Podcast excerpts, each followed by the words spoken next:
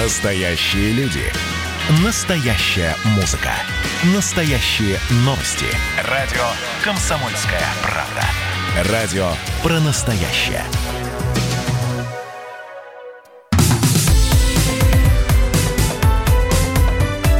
Как дела, Россия? Ватсап-страна! Это прямой эфир радио «Комсомольская правда». Здравствуйте, присоединяйтесь к нам. Важные, актуальные, насущные события, которые происходят сейчас или происходили когда-то, но сейчас получили свое развитие. Все это в нашем эфире, в прямом эфире на радио «Комсомольская правда». Меня зовут Михаил Антонов. Вас как зовут? Вы представляетесь, когда присылаете свои сообщения или звоните по телефону прямого эфира. Сообщения мы принимаем как текстовые, так и голосовые. Мы ждем ваших голосовых сообщений. Записывайте в WhatsApp и других мессенджерах мнения, вопросы, наблюдения. Всем вашим аудиопосланиям найдется место в нашем эфире. Телефон 8 967 200 ровно 9702.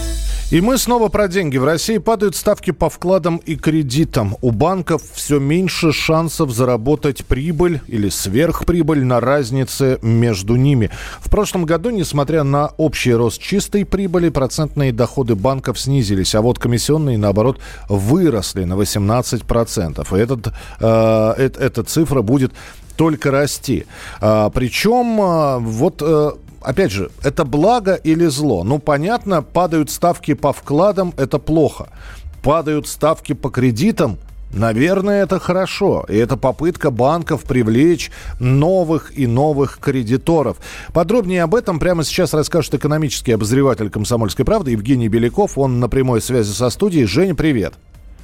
Да, Миш, добрый день. А, Жень, мы, когда началась только пандемия, когда только коронавирус начал бушевать э, и по всей планете пробрался, наконец, через российские границы, говорили, что чуть ли не в первый месяц люди э, стали забирать свои деньги, потому что было понятно, что какое-то время придется сидеть, кому-то на удаленке, кому-то без работы, и э, люди стали забирать деньги из банков. Понятно, что сейчас, когда все восстанавливается, достаточно медленно, банки, естественно, задумались, а как вновь привлечь деньги к себе? И э, вот здесь вопрос, конечно, э, как ты думаешь все-таки, вопрос первый, банки российские в этом году, они все-таки в минус уйдут по доходности или останутся, ну, при своих? А, я думаю, что они не уйдут в минус по доходности, это точно. А, они э, сократят свою чистую прибыль. То есть, если за прошлый год они заработали а, почти триллион рублей, э, ну, вот есть такая чистая прибыль, валовая чистая прибыль всей, э, всех банков, то, э, ой, точнее, больше, больше, там почти 2 триллиона рублей, это только один Сбербанк почти триллион заработал. А, так вот, в этом году э, прибыли упадут примерно вдвое, то есть, ну, вот, грубо говоря, тот же Сбербанк заработает не 900 миллиардов рублей, а там 400 или 500 миллиардов. Ну, вот, ну, примерно такие прогнозы сейчас есть. А то, что они сейчас снижают вклады по э, ставке по кредитам, это привлечет дополнительный э, контингент для люди пойдут просто брать ипотечные кредиты, потребительские, и, и прочее. Они уже пошли. То есть э, за первый месяц программы, если мне память не изменяет, только в мае, даже, даже за, неполный, за первый неполный месяц программы вот этой льготной ипотеки 90 э, тысяч человек уже обратилось за ипотечными кредитами по льготным ставкам. И в июне, я так понимаю, еще ну, будет нарастать э, э, этот объем. Просто нет пока еще окончательных данных, но вот первые недели показывали, что динамика примерно похожа. То есть э, ставка действительно хорошая, именно ипотечная. А Э, потребительские кредиты, там льготных ставок пока нет, но так как у нас ключевая ставка упала, то и по ним ставки тоже будут снижаться. Вот тот же Сбербанк, э, он ну, буквально там неделю назад снизил на 1% ставки по потребительским кредитам. Поэтому это, конечно, привлечет часть вкладчиков, но я не думаю, что будет какой-то массированный набег на банки э, у людей. Я думаю, что здесь количество заемщиков останется тем же самым, просто, просто они будут получать деньги по, ну, по более низким процентам. Слушай, ну э, тогда история из жизни. Мне, например, банк предложил перестраховаться э, и поменять мою кредитную ставку э, с там 16 или с 18 процентов на 9,5, да? И вроде, вроде бы как бы все, все понятно. Все для меня Все ради меня. Я, понимаю, о чем ты будешь говорить, но говори. Я, я просто чувствую, что где-то подвох, а, а где понять не могу. А, а, то есть ты еще пока не дошел. Ну, скорее всего... И, и, э, я скорее... Не, не уверен, что дойду. Я, я сейчас да, тебя да, послушаю, а потом решу. То есть, ну, во-первых, предложения по снижению ставки они периодически делают. То есть, ну, я, например, два раза. У меня сначала был кредит под 14%, потом банк мне предложил взять новый кредит, но я быстренько закрыл старый под 12%, ну, под 14%, взял новый под 12%. Ну, то есть, вот теми же деньгами закрыл. Uh-huh. То есть, такие э, предложения периодически всплывают, например, в онлайн-приложениях они появляются. А, но если кардинальное снижение ставки предлагается, то, скорее всего, речь идет о том, что э, банк помимо э, кредита скажет, что давайте вы кредит возьмете по 9,5, но так как вы понимаете, ставка очень низкая, риски все-таки остаются, э, то давайте вы еще страховку возьмете на эту сумму на всякий случай, если вдруг вы не сможете оплатить, то за вас заплатит страховая компания. То есть сейчас банки практически ко всем кредитам на любую сумму, хоть на самую маленькую, там хоть 50 тысяч рублей бери, они будут впаривать страховку от там, невыплаты, от неисполнения обязательств. И эта страховка принесет им гигантскую прибыль, потому что э, в основном они продают услуги своих страховых компаний, потому что банки это крупные финансовые корпорации, у них обычно там есть и страховая компания, и еще и брокерский филиал какой-нибудь и так далее. А, или если даже они работают с какими-то другими сторонними страховыми компаниями, то они возьмут с них очень большую комиссию. А, а, вот, то есть там в порядка 50% от суммы этого страхового полиса. Слушай, а теперь, здесь... а теперь объясни да. мне, пожалуйста, у меня сейчас в голове мысль такая, так может мне как-то сделать так, чтобы за меня страховая заплатила? ну, это будет э, тогда мошенничеством, если ты специально захочешь это сделать. А, там прописаны условия, в которых, ну, например, э, увольнение с работы, да, а, или падение доходов, там, какое-то критическое падение доходов. Э, ну, в основном это связано либо с проблемами со здоровьем, ну, то есть какой-нибудь условно несчастный случай, потеря нетрудоспособности. Да-да-да, Жень, типун, типун да, тебе на язык, я, ну, я понял, да, о чем, о чем да, ты. Да, да, Спа... это, да. Ну, в общем, спасибо. Давай посмотрим, как банки будут этот летний период э, проходить. Э, привлекут ли они большое количество закредитованных граждан или все-таки народ тоже все-таки научился за эти три с половиной месяца подсчитывать деньги и находить свою прибыль. Так что, Жень, будем периодически встречаться с тобой в эфире. Экономический обозреватель газет «Комсомольская правда» Евгений Беляков был у нас в прямом эфире.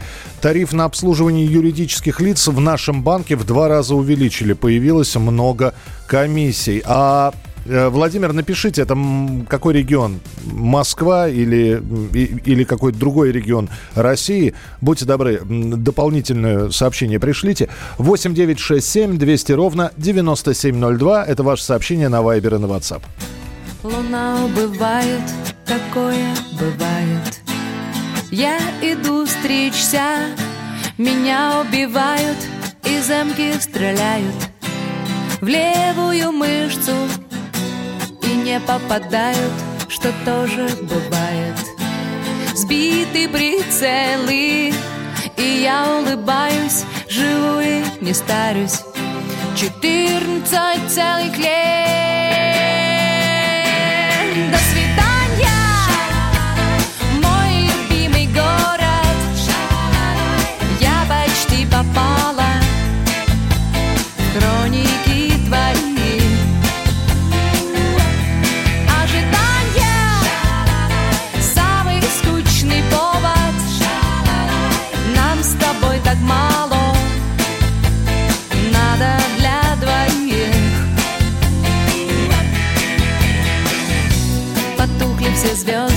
Совсем от мороза.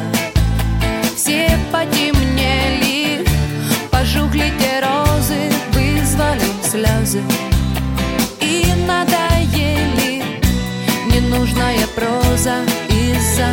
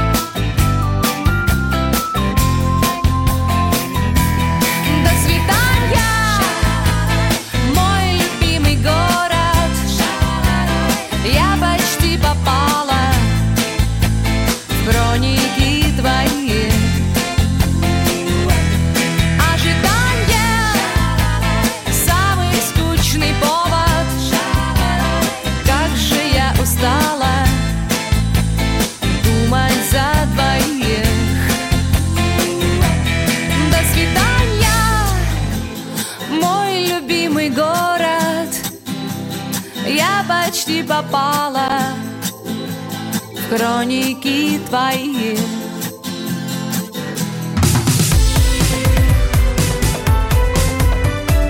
Как дела, Россия? Ватсап-страна! Продолжается прямой эфир на радио «Комсомольская правда». Вот читаю сейчас новость, и слова все написаны правильно – Смысл должен быть понятен, но мозг не воспринимает. Я объясню. Актер Михаил Ефремов, который находится под домашним арестом после ДТП со смертельным исходом, произошедшем на Смоленской площади, отказался признавать свою вину. Как рассказал его адвокат Эльман Пашаев э, одному из телеканалов, Ефремов был готов платить деньги, потому что не потому, что он это сделал, а потому что в дорожно-транспортном происшествии участвовала его машина. Сегодня Ефремов заявил э, о невиновности совершения ДТП. Более подробно ничего пояснить не буду, это преждевременно. То есть данное преступление он не совершил. Михаил Олегович, когда ранее сказал, что я хочу возместить, не возместить, а готов платить, потому что в ДТП участвовала его машина. Господи, какой-то фильм «Берегись автомобиля». Деточкин виноват, но он не виноват. На прямой студии, э, на прямой связи со студией адвокат семьи погибшего в ДТП Сергея Захарова Александр Добровинский. Александр Андреевич, здравствуйте. Добрый день. Я не совсем понимаю, как интерпретировать слова адвоката Михаила Ефремова. Вы знаете, вы не один. Не, ну это удивительно, когда все происходило под объективами камер. Но, э, ну, можно было... Мы... Ну, смотрите, да, да простите, да, я попробую рассказать. Значит, э, ну, во-первых, я видел эм, э, экспертизу, которая была сделана, и которая говорит о том, что автомобиль господина Ефремова находился в, в, в отличном состоянии. Конечно, если этим автомобилем управляли марсиане, то тогда, наверное, эту коллизию должен будет рассмотреть суд. Понимаете, но э, действительно есть же все кадры, которые свидетельствуют о том, что господин Ефремов находился в машине там, и так далее. Я не очень понимаю э, слова, э, я, я не очень, знаете, мы все ответственны за свои слова и поступки. Я не, в данном случае не понимаю ни поступков, ни слов совершенно Ефремова. И куда это все идет? Ну, мы приближаемся к суду, безусловно. Я думаю, что он будет э, уже совсем не за горами. И посмотрим, что будет дальше. Но, видите, какое дело.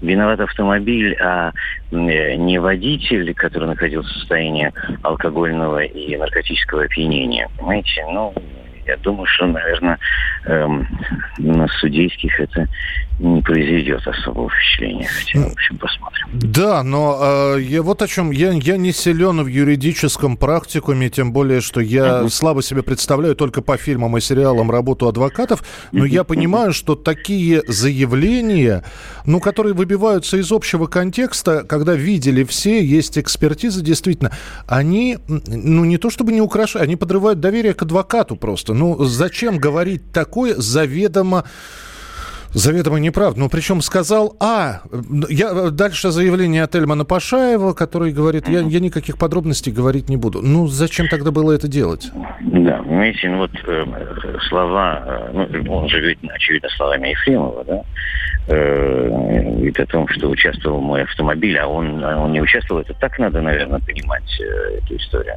И готов был платить по вине своего автомобиля, очевидно. Ну, знаете, я, мы с вами часто знаем и встречаем людей, которые э, пытаются себя оправдать каким-то образом. Ну, тоже это же люди, будем к ним снисходить. Ну, а я понимаю, решить. да, Александр Андреевич, но можно, э, я прошу прощения, сейчас прозвучит слово «выдумка», хотя вполне возможно у Михаила Олеговича действительно есть хронические заболевания, но ставку можно сделать совершенно на иные... Э, на иные мотивы, на иные э, случайности, которые могли произойти, там вплоть до сердечного приступа, э, спазма и так далее. Но когда вот Соглашусь с вами, коллега, абсолютно согласен с вами. Но говорить о том, что виновата машина, а не водитель, э, мне кажется, это по отношению, по крайней мере, по отношению к людям, чей близкий человек погиб, э, мне кажется, это немножко кощунство. Э, тогда я сейчас задам вопрос, который вам может не понравиться, но просто обязан его задать. Э, в, в борьбе э, в борьбе за информационные упоминания, в борьбе за э, привлечение внимания к этому делу, вы почему-то не делаете громких заявлений. Нечего, нечего заявить, э, или это, опять же, это выбранная тактика и позиция, ну, держать, значит, э, пусть, пусть та сторона заявляет, а мы храним гордое молчание. Ну, я отвечаю на вопросы журналиста. Вот смотрите, вы мне позвонили, и мы разговариваем. Да, но громких заявлений для чего делать? Знаете, ну, у нас впереди суд. У нас впереди э, простое, сложное дело. Вы же понимаете, что человек непростой, господин Ефремов. Конечно, э, будет э, много чего фигурировать в этом деле, очевидно. Но будут там э, фигурировать измышления господина Ефремова сегодня, виноват его автомобиль или нет. Но э, заявление с моей стороны, ну, я считаю, что это некрасиво. Принято. Спасибо большое. С Александр Андреевич Добровинский, адвокат э, семьи погибшего Сергея Захарова, был с нами на прямой связи. Я напомню, что 8 июня Михаил Ефремов в районе Смоленской площади выехал на встречную полосу, столкнулся с автомобилем «Лада». Водитель Сергей Захаров получил тяжелые травмы, спустя несколько часов скончался в больнице. Было уже несколько сделано заявлений, таких, ну, достаточно громких. Вообще вся эта история э, изначально стала обрастать слухами, был ли в машине Михаила Ефремова второй человек, кто-то видел его, кто-то нет. Потом уже было официальное сообщение от следственных органов, что Михаил Ефремов находился э, за рулем один. И это установлено. Это видно на камерах. Есть интервью Uh, да, человек находился не совсем в трезвом, может быть, адекватно вменяемом состоянии, но тем не менее Михаил Ефремов говорил, что да, я знаю, что произошло, я врезался. Вот. И потом он, э, опять же, знаменитая его фраза о том, что ничего страшного, человек пострадал, я его вылечу, потому что денег очень много. Это все есть на видео.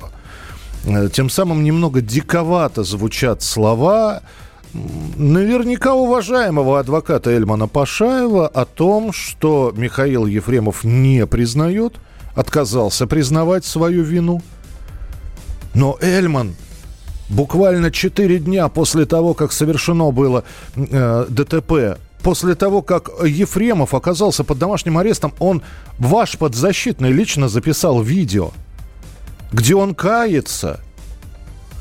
Что случилось за эти две недели с того момента и до нынешнего дня, когда тогда он кается на видео, а сейчас вдруг отказывается признавать свою вину? И далее вы не рассказываете никаких подробностей. Интересно, девки пляшут. Следим за развитием событий. Ваше сообщение 8967 200 ровно 9702. Я, кстати, напомню, экспертиза показала, что Михаил Ефремов меняем. Таганский суд отправил Ефремова под домашний арест на два месяца, но уже месяц остался в августе. Либо продление ареста, но хотя говорят, что уже очень скоро судебное разбирательство начнется. Следим за развитием событий. Оставайтесь с нами, продолжение следует.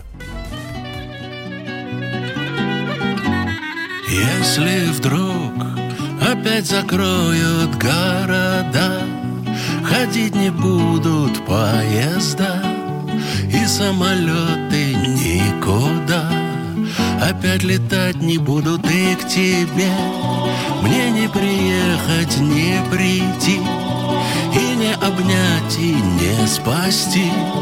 Ну разве только по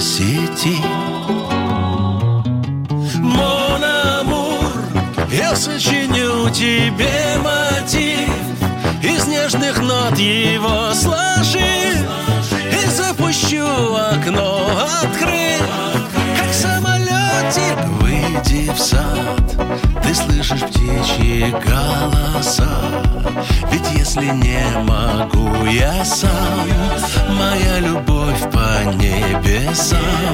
К тебе примчится Мона я сочиню тебе мотив Из нежных нот его сложив И запущу окно открыв Как самолетик и так-то Душа воскликнет от винта И распахнется высота. Моя любовь парит чиста В своем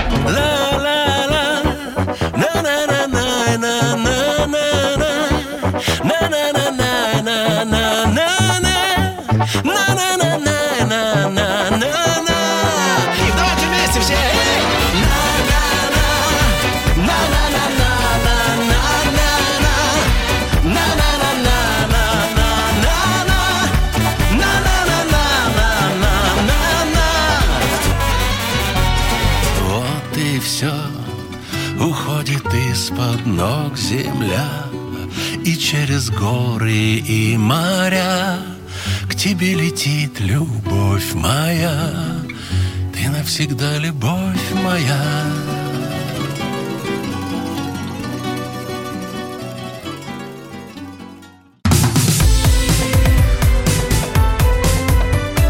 Как дела, Россия? Ватсап-страна! Итак, друзья, второй месяц лета, конец недели. Вы не помните, где был первый месяц лета? Как-то он быстро промелькнул. Более 40% россиян отказались брать отпуск летом. Об этом свидетельствуют данные опроса superjob.ru. Среди них 53 респондента в возрасте до 24 лет сказали, что посидели на пандемии и летом будут работать.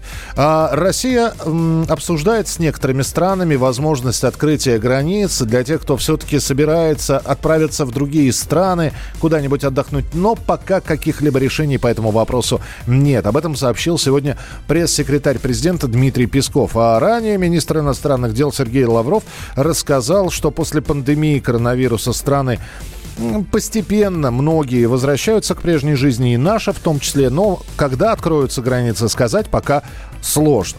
Ну а пока россияне не могут выезжать за рубеж, жители соседней Беларуси едут на отдых в Турцию. Правда, после пандемии отдых уже не такой, каким был раньше. Моя коллега, корреспондент «Комсомольской правды» в Минске Анна Подгурная узнала у туристов, как прошел полет, сколько в среднем стоит путевка, какие меры безопасности надо соблюдать на отдыхе. Аня, приветствую. Здравствуй. Добрый день, добрый день. Я, я просто хотел Привет, спросить... Беларуси. Ой, и, и вас с Днем Независимости. Поздравляю. Вот. Спасибо большое. С праздником. Аня, скажи, а ты просто общалась с туристами или тебе самой тоже э, было интересно, и ты сама собираешься в Турцию или, может быть, слетала уже? Мы общаемся с туристами, общаемся с коллегами, которые непосредственно сейчас находятся в Турции. Первый рейс успешно вылетел из Минска. А, Коллеги находятся в рекламнике, туристы находятся на отдыхе. В ближайшие дни все нарастает, нарастает объем продаж. Несмотря на то, что День независимости, спрос есть, звонки есть. Очень много, конечно, изменилось, но все не критично. Люди за безопасность, люди прекрасно понимают, на что они идут. Перед полетом, конечно, обязательно инструктаж. То, что маски обязательно, расстояние соблюдение обязательно. В аэропорту м, Минск-2 по прилету в Анталию. Не знаю, когда россиян для белорусов введена форма, заполняют по прилету форму на английском либо турецком языке. Все помогаем, проводим инструктаж заранее. Э, При себе обязательно маски, перчатки. Конечно, на отдыхе уже хочется расслабиться. В общественных местах маску нужно одевать. Э, Из таких нововведений в общественные места пользования сауны, хамамы, массажи желательно предварительная запись. Это отели делают на этом акцент. Э, В ресторанах, как таковой шведский стол немножечко изменил форму, но скажу, что 99% относятся с пониманием э, за свою безопасность. Все накладывают из-за стекла, не трогает много людей, обнажит тоже ручку, один тот же прибор. Да, это тоже сохраняет спокойствие внутреннее. Ань, Ну, я вот о чем хотел... здесь. Да, я просто о чем хотел спросить. Вы э, в Беларуси люди не пуганные, не напуганные коронавирусом. э, вот. Поэтому я, я вот просто... Да, я вот просто хотел бы тебе такое предложить, э, ну, ответить на тест-вопрос. Э, представим, что у Анны Подгурной есть э, сумма, которая позволяет ей, ну, например, через неделю отправиться в Турцию. Вот. э, При этом, что сейчас во всем мире фиксируется в США очередная вспышка коронавируса. У нас по-прежнему ежедневно в России выявляется 6700 с лишним человек. И вот предлагается все-таки отправиться на отдых в Турцию. Вот э, твое решение. Э, Знаете, скажу сразу, на ближайшую неделю фактически нет мест на рейсах, потому что очень высокий спрос, и рекомендуем бронировать все же заранее, чтобы был какой-то выбор между отелями. Знаете, наверное, многие люди уже устали бояться, устали от всего. У многих э, есть иммунитет, у многих есть справки, у многих переболели родственники, спокойнее относятся и желающих достаточно много, честно, да, полетели бы. Вот ближайшие рекламники рассматриваем из Минска будут осуществлены, и они очень хорошо заполняются. У нас рекламники заполняются за день-два. Понятно. Достаточно большую группу, поэтому... Понятно, Ань, спасибо большое. Анна Подгурная, моя коллега, корреспондент «Комсомольской правды» в Минске, узнала у туристов, э, как вот прошли полеты. Ну да, санитарные нормы действуют. Ну, посмотрим. Посмотрим, э, много ли действительно туристов белорусских отправится э, в Турцию. Конечно, они не сделают полную заполняемость на пляжах, как это было в те времена, когда про COVID-19 ничего не слышали, но оживляется потихонечку туристический сезон. Ну, а если вы, так же, как и некоторые мои коллеги, да и я, собираетесь в отпуск этим летом не ходить, ну, а да, собственно, даже если и пойдете, это не повод выключать радио «Комсомольская правда». Я хотел бы напомнить, что есть приложение «Радио Комсомольская правда», и там, даже где нельзя нас слушать через радиоприемник, всегда любимые программы, передачи, свежие новости, оперативную информацию можно узнавать при наличии интернета с помощью приложения «Радио Комсомольская правда». Бесплатно его можно скачать и на Android, и на iOS. Радио «Комсомольская правда». Ну что ж, друзья, э, спасибо, что слушали, спасибо, что были вместе с нами. Э, оставайтесь, э, потому что впереди будет еще одна часть, и эта часть будет посвящена, к сожалению, грустной новости. Когда только мы каждый день отсчитывались о том, сколько человек заболели коронавирусной инфекцией, сколько находятся в больницах. Э, в частности, мы сообщили про Абдулманапа Нурмугамедова, отца бойца Хабиба Нурмугамедова. И вот пришла грустная новость, что после фактически месяца нахождения в клинике, в тяжелейшем состоянии Абдулманап находился в клинике. А, и там, и это тоже была, кстати говоря, коронавирусная инфекция, и был он подключен к аппарату ИВЛ. И вот сегодня пришло сообщение, что отец Хабиба Нурмугамедова все-таки скончался. Оставайтесь с нами, вы узнаете все подробности, все самые важные события, которые происходят здесь и сейчас, в развитии. Это радио «Комсомольская правда», это программа WhatsApp «Страна. Чем живет Россия? Как живет страна?» Ваше сообщение 8967 200 ровно 9702. 8967 200 ровно 9702. Леша Пешков Колол в саду орешки Лучистые обложки На блюдечке халва Саша Пушкин Искал ты ему опушки Где алые матрешки. И сладкие слова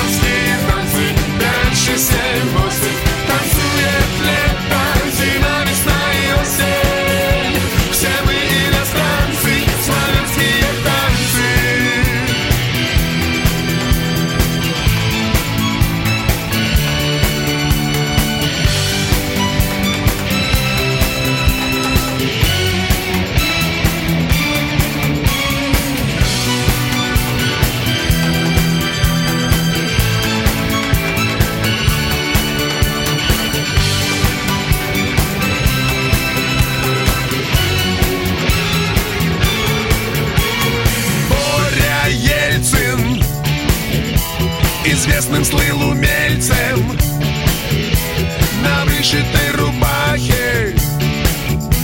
Восточные цветы